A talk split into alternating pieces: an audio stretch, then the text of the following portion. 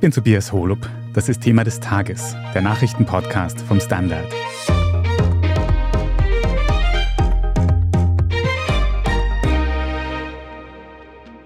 Ich bin 23 Jahre jung und weiblich. Dieses Profil hat bisher nicht besonders gut auf Spitzenkandidaten in der österreichischen Politik gepasst. Vor allem für die kommende Europawahl.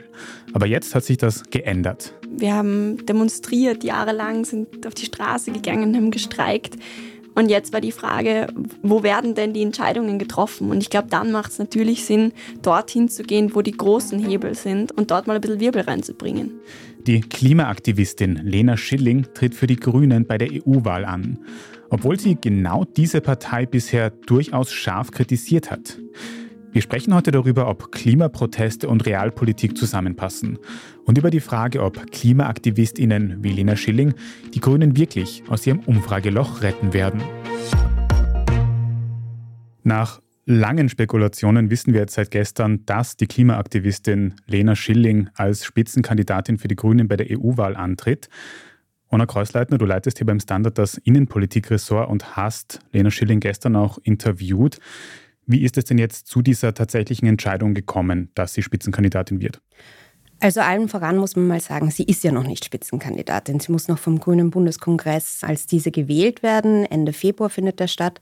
Werner Kogler hat aber schon gesagt, dass er sich schon mit den Länderspitzen beraten hat, die Zustimmung vom Bundesvorstand erhalten hat. Das heißt, es dürfte nur noch eine Formsache sein. Wie auch immer, für die Grünen ist es eine wichtige Formsache, nachdem die eine basisdemokratische Partei sind. Prinzipiell dürfte Lena Schilling nicht die erste Wahl gewesen sein. Andere Spitzenfunktionärinnen, Leonore Gewessler oder Alma Sadic, sollen ja bereits abgesagt haben. Auch Sarah Wiener ist derzeit im EU-Parlament für die Grünen vertreten, hat auch ausgeschlossen, noch einmal zu kandidieren. Das heißt, es gab schon mal eine Reihe von Absagen. Lena Schilling selber sagt, die Grünen hätten sie gefragt, sonst hätte sie sich auch nie darüber Gedanken gemacht. Sie hat sich sehr lange Zeit gelassen, um abzuwägen, ob sie kandidiert oder nicht. Jetzt ist der Entschluss für sie gefallen und jetzt muss das quasi noch formell beschlossen werden. Jetzt ist Lena Schilling bisher als Klimaaktivistin bekannt gewesen. Ich denke bei KlimaaktivistInnen, wie viele Menschen in Österreich, glaube ich, in den letzten Monaten dann immer ans Klima kleben. Erzähl uns ein bisschen mehr über Lena Schilling und hat sie sich auch schon mal auf eine Straße geklebt?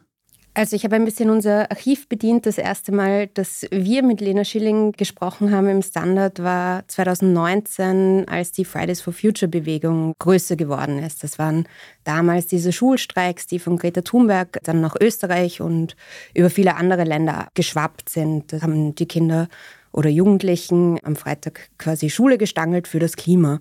Später hat sie dann den Jugendrat gegründet. Sie ist Teil der Lobau-Bleibt Bewegung gewesen, also hat sich damals gegen die Stadtstraße ausgesprochen, hat dort auch die Baustelle besetzt. Angeklebt hat sie sich nicht, das war die letzte Generation, die ja auch zum Teil Kunstwerke in Museen, die hinter Glasflächen waren, beschüttet haben. Im Gegenteil hat Lena Schilling das auch immer wieder kritisiert, also gesagt, dass das nicht die richtige Form oder nicht ihre Form des Protests ist, dass sie findet, dass man Protest dorthin tragen sollte, wo Leute auch Entscheidungen treffen und nicht Leute im Frühverkehr blockieren. Also diese Episode hat sie ausgelassen. Aber wir als Klimabewegung sind gerade 5 Jahre auf die Straße gegangen. Wir haben wirklich viel versucht, von Volksbegehren zu Petitionen. Wir haben demonstriert jahrelang, sind auf die Straße gegangen, haben gestreikt. Und jetzt war die Frage, wo werden denn die Entscheidungen getroffen? Und ich glaube, dann macht es natürlich Sinn, dorthin zu gehen, wo die großen Hebel sind und dorthin zu gehen, wo auch Leute sitzen, die es blockieren und dort mal ein bisschen Wirbel reinzubringen. Das hat Lena Schilling auch im Interview gestern angesprochen. Das kann man übrigens online nachlesen. Ich werde das auch noch verlinken in den Shownotes. Jetzt hat es aber von Schilling durchaus auch kritische Aussagen gegeben über die aktuelle Politik und nämlich nicht nur über die ÖVP-Regierungsspitze, sondern auch über die grünen PolitikerInnen, die ja auch mitregieren gerade. Kannst du kurz zusammenfassen, was für Kritik hat sie da angebracht und ist es dann glaubwürdig, wenn sie jetzt eben genau für diese Partei eben in die Politik geht? Lena Schilling hat auch den Grünen Untätigkeit im Klimaschutz vorgeworfen, zu wenig zu tun in dieser Regierung für Klimaschutzgesetze. Natürlich ist es ein großer Spagat zu sagen, man kritisiert eine Partei recht heftig auch und tritt dann für sie an. Diesen Spagat hat sie für sich entschieden zu machen. Sie behauptet auch zumindest, dass sie auch weiterhin sehr kritisch sein wird den Grünen gegenüber, will ja selber auch gar nicht Parteimitglied werden, sondern als Aktivistin kandidieren. Die Frage ist dann natürlich, wie sehr sich das dann tatsächlich vereinbaren lässt. Also wenn sie dann tatsächlich als Parlamentarierin im EU-Parlament für die Grünen sitzt, wie laut dann die Kritik weiterhin sein wird. Das wird sich dann zeigen und das werden wir dann in den nächsten Jahren sehen. Was sind denn die konkreten Themen, für die sie sich jetzt dann einsetzen will? Das Offensichtlichste ist natürlich der Klimaschutz. Obviously, die Frage, wie wir mit der Klimakrise umgehen. Das ist ihr Leibthema, für das engagiert sie sich seit Jahren, seit ihrer Teenagerzeit. Das nimmt man ja auch ab. Werner Kogler hat aber bei ihrer Präsentation beispielsweise auch gesagt, dass sie ein klares Zeichen gegen das Erstarken der Rechten in Europa sein soll. Wir sehen in Italien Leute, die einen Faschistengruß zeigen. Wir sehen in Potsdam Geheimtreffen von deutschen Politikerinnen und Politikern, die darüber reden, Staatsbürger und Staatsbürgerinnen zu deportieren. Und das geht sich einfach wirklich nicht aus. Jetzt muss man sich fragen, wie sehr kann eine einzige junge, grüne Frau das große Zeichen sein? Und was kann die überhaupt dagegen halten? Sie selber will eine andere Perspektive für Europa, für eine Zukunft, in der es sich Leben lohnt, sagt sie, bieten. Da muss man schauen, wie sich das entwickelt. Lena Schilling betont selber auch immer, dass sie in einem Team antritt. Also sie ist ja nicht die einzige Kandidatin, dass sie dadurch nicht Expertin für alles sein muss. Also dass sie sich nicht in jedem Themenfeld auskennen muss. Das mag schon stimmen. Natürlich wird sie an ein paar Themen nicht dran vorbeikommen. Also Migration, Asylpolitik, Kriege, der Nahostkonflikt momentan. Das sind Themen, da wird sie sich darauf einstellen müssen, klarere Positionen zu haben. Zu manchen hat sie das ja. Asylpolitik beispielsweise ist sie sehr auf grüner Linie eigentlich. Zu anderen wird sie sich noch bilden müssen. Apropos bilden müssen, jetzt ist Lena Schilling eine sehr junge Politikerin. Sie ist 23 Jahre alt und hatte auch bis jetzt noch keine politischen Ämter oder Funktionen gehabt. Hat sie überhaupt die nötigen Kompetenzen für eine EU-Spitzenkandidatur? Natürlich sind ihre Konkurrenten, die mit ihr in diesen Wahlkampf oder in diese Wahlauseinandersetzung gehen, alle um ein ganzes Stück erfahrener, was die Arbeit in der Politik betrifft. Also zum einen Andreas Schieder von der SPÖ und Harald Wilimski von der FPÖ sind ja beide bereits EU-Parlamentarier. Also die kennen sich schon aus, wissen, wie es in Brüssel läuft. Reinhold Lobatka von der ÖVP und Helmut Brandstätter, der aller Voraussicht nach für die NEOS kandidieren wird, sind beide Nationalratsabgeordnete. Die wissen, wie das zwischen den Fraktionen funktioniert, wie man Politik im Parlament macht. Das weiß Lena Schilling nicht. Trotzdem muss man sagen, sie ist 23 Jahre alt, hat sich fürs Klima eingesetzt, hat da sehr viel auch gemacht, hat an sehr vielen Diskussionsveranstaltungen teilgenommen, ist mit Spitzenpolitikerinnen auf Podien gesessen, hat es geschafft, SchülerInnen und StudentInnen zu Klimaprotesten aufzurufen. Also die weiß schon, was sie tut. Das muss man ihr zugestehen, weil ich weiß nicht, von wie vielen anderen 23-jährigen Klimaaktivistinnen wir in Österreich den Namen kennen und gleich wissen, wer das ist. Jetzt hast du gesagt, die Konkurrenz ist durchwegs erfahrener. Man kann auch sagen, die Konkurrenz ist älter. Und es fällt auch bei den Namen, die du aufgezählt hast, das sind alles Männer. Auch ein Thema, das Schilling im Interview angesprochen hat. Naja, auf der einen Seite sitzen mir gegenüber sehr viele ältere Männer mit sehr viel politischer Erfahrung und einer ziemlich scharfen Rhetorik. Und wenn man so an Wilimski oder auch Lobatka denkt, wie war das? Lobatkas Giftschrank, hat man früher gesagt, das wird schon relativ hart werden und junge Frauen werden im Schnitt immer mehr angegriffen, auch medial. Ist das jetzt ein Vorteil, wenn eine Kandidatin da als junge Frau heraussticht? Erhöht das die Chancen zu gewinnen oder ist das ein Nachteil in unserer Gesellschaft? Ich glaube, sie wird jedenfalls auffallen. Sie wird jedenfalls auch jungen Leuten auffallen, weil sich manche sicher in ihr wiederfinden. Also Gleichaltrige, die sich auch fürs Klima interessieren und engagieren. Das ist jetzt nicht die große Mehrheit, mit dem gewinnt man keine Wahlen. Sie hebt sich aber auch sonst zumindest jetzt noch ein bisschen davon ab, also von ihren Konkurrenten. Wenn man ihr zuhört, sie redet ein bisschen so, wie es ihr gerade einfällt. Und ich glaube, das ist auch gut so, dass ich nicht mehr denke, ja, easy cheesy mache ich schon, sondern dass man sagt, hey, das ist eine große Aufgabe, ich werde die so gut und gewissenhaft wie möglich machen. Sie mischt englische Worte in ihrer Sprache, sie hat eine jugendlichere Sprache als die anderen. Das kann natürlich junge Leute ansprechen, kann aber auch andere Leute abschrecken. Sie sagt selber, sie will nicht so eine klassische geschniegelte Berufspolitikerin sein. Das ist sie zumindest jetzt noch nicht und das nimmt man ihr momentan noch ab.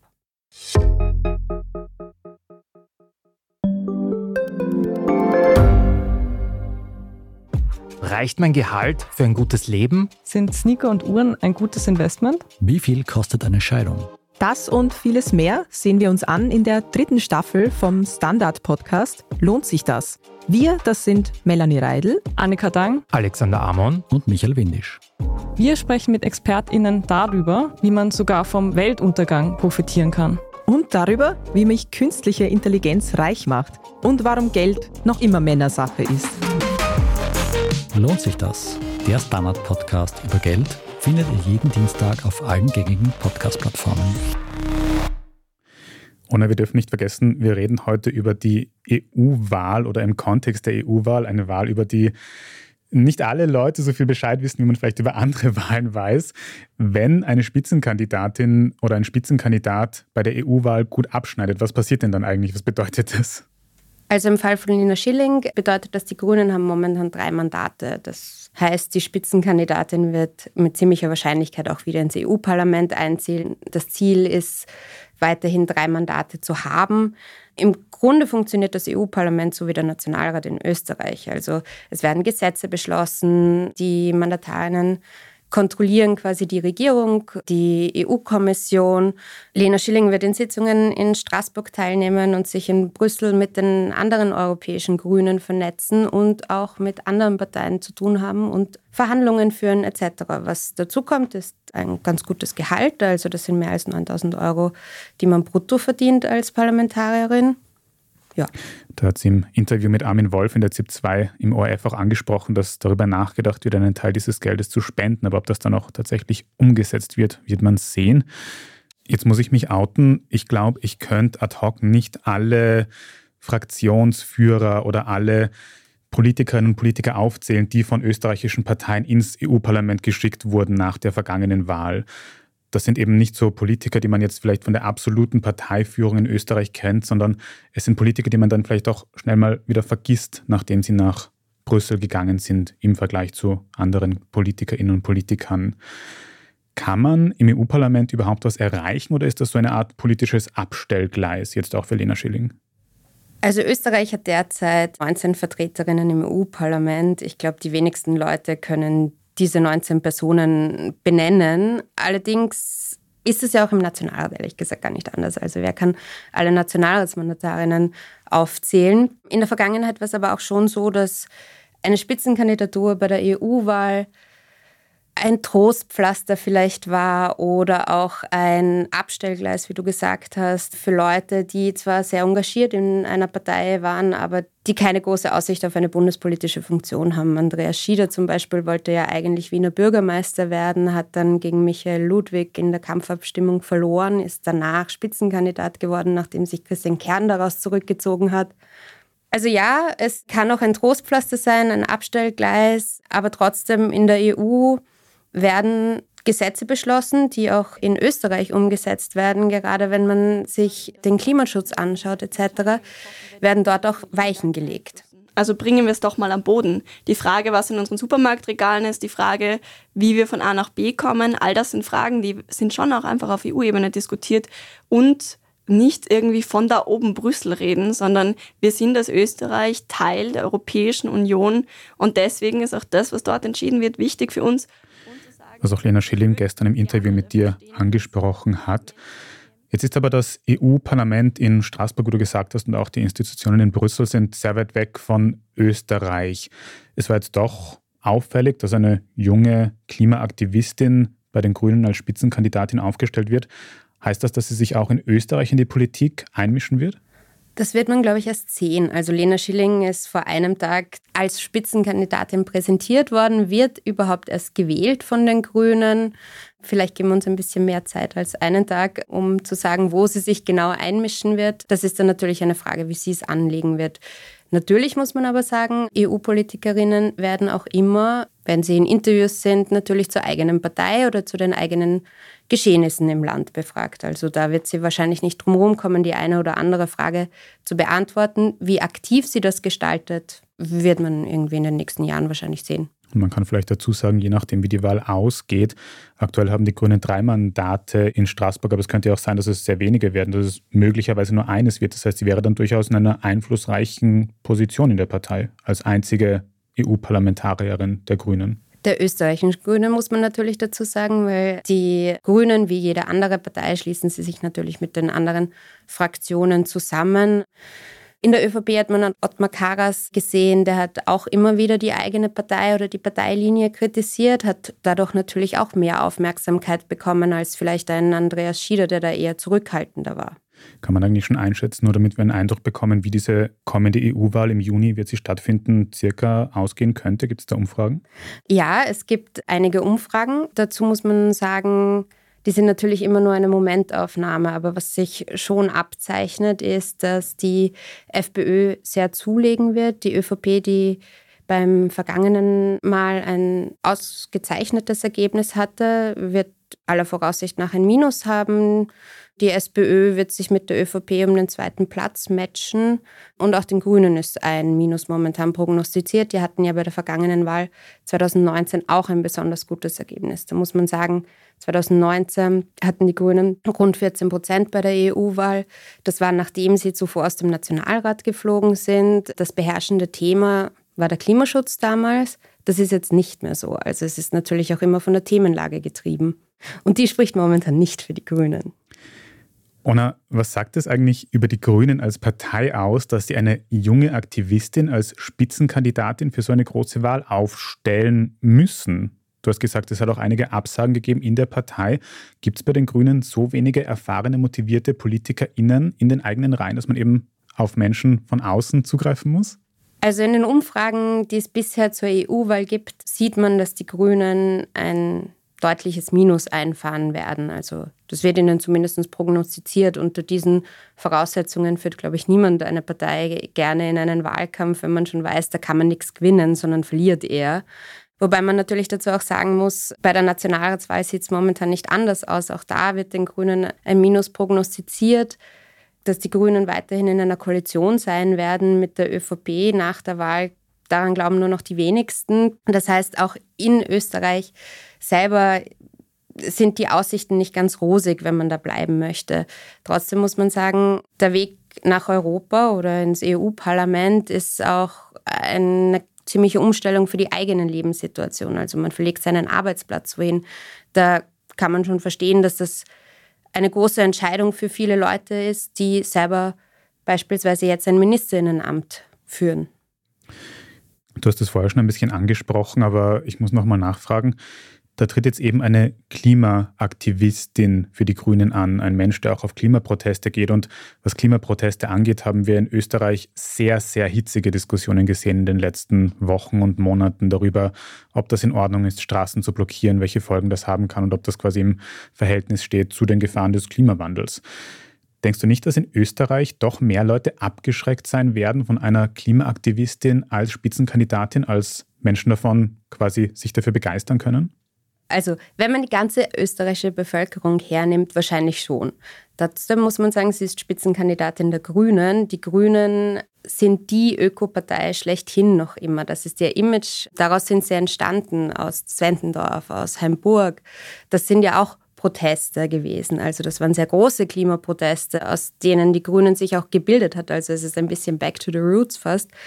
Die Grünen hatten in der Vergangenheit oder in den letzten Jahren in ihrer Regierungsbeteiligung vor allem ein anderes Problem. Und zwar sind sie dafür kritisiert worden, unter anderem von Lena Schilling auch als Aktivistin, dass sie zu wenig für den Klimaschutz tun, dass sie sich nicht genug engagieren, dass sie zu wenig einbringen in diese Regierung.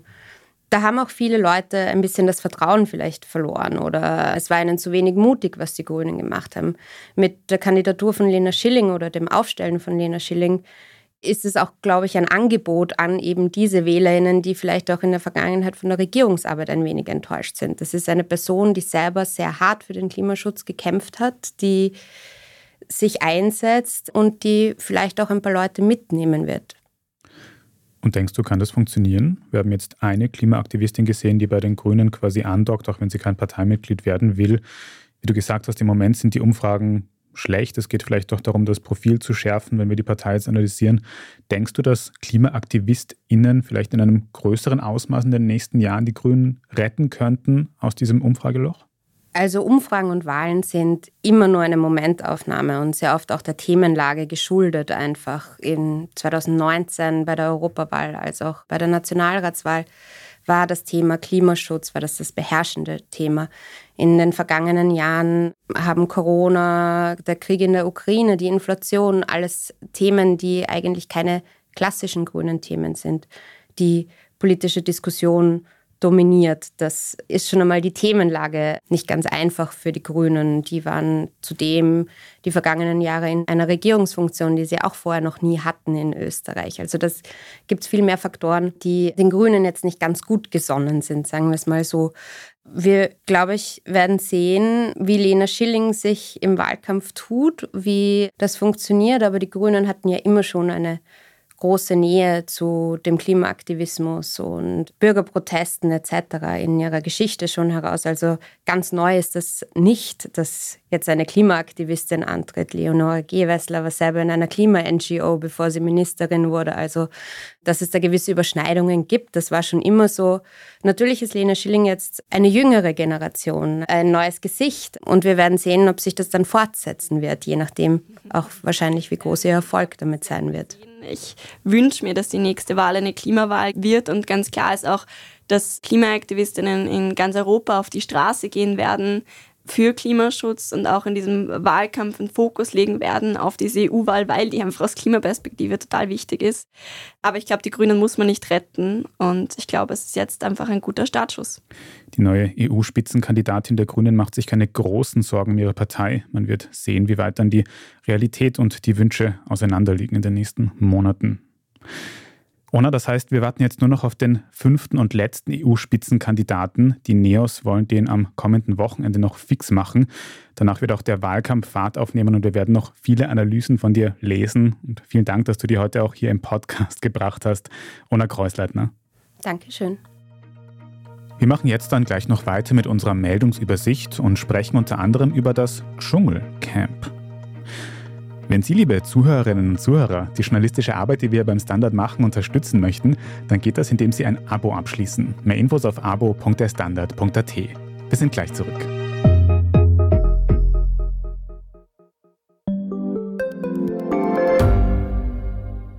Standard-Podcasts gibt es ja wirklich schon zu jedem Thema. Also fast jedem. True Crime.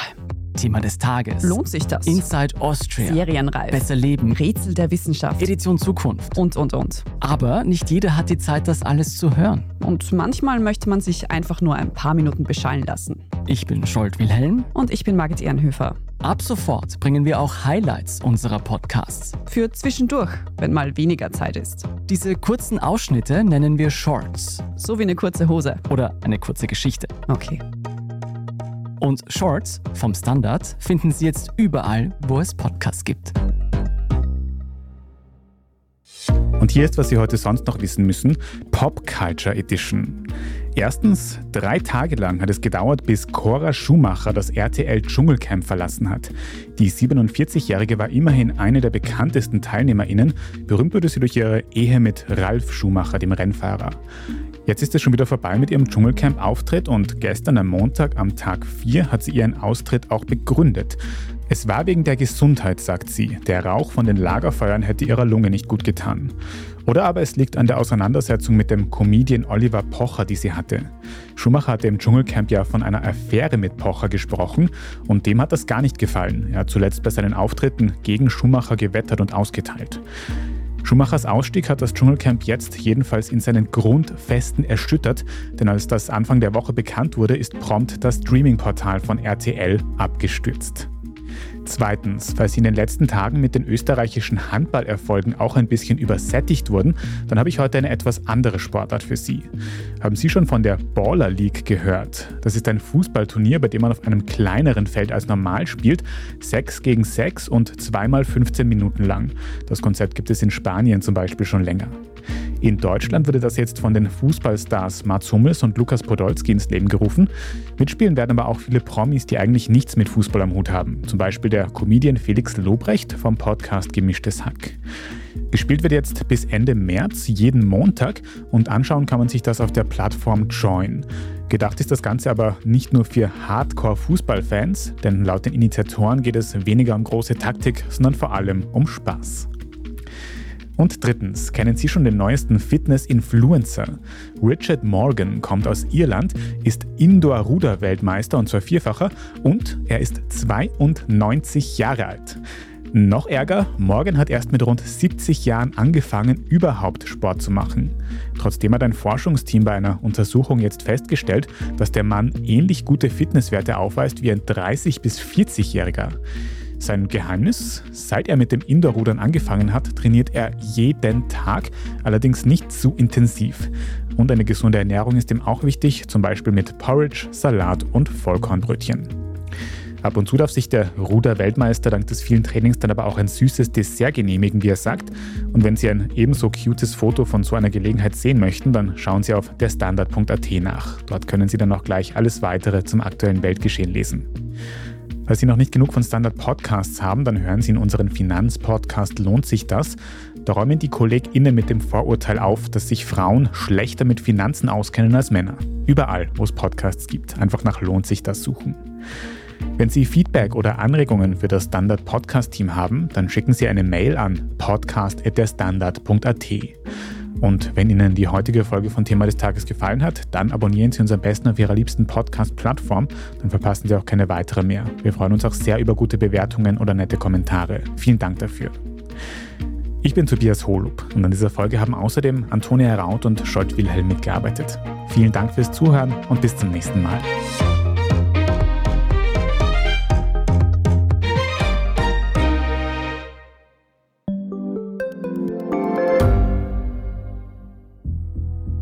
Was ich nicht nachvollziehen kann, ist, warum an jedem Unrecht immer ich schuld sein soll. Ein Korruptionsskandal jagt den anderen. Österreich hat in den letzten 30 Jahren viel über Klimaschutz gesprochen, aber zu wenig getan. Die Politik verschläft die Klimakrise. Die Behörden haben alles richtig gemacht. Fehler vergisst man, statt daraus zu lernen. So sind wir nicht. So ist Österreich einfach nicht. Aber wie ist Österreich dann? Das wollen wir bei Inside Austria herausfinden. Wir blicken auf die großen österreichischen Skandale. Von Ibiza bis Ischgl. Wir wollen wissen, wer dafür in der Politik die Verantwortung trägt. Und wir schauen genau hin, wo Österreich über seine Grenzen hinaus mitmischt. Vom Wirecard-Skandal bis zum Ukraine-Krieg. Das ist Inside Austria von Standard und Spiegel. Jeden Samstag eine neue Folge, überall, wo es Podcasts gibt.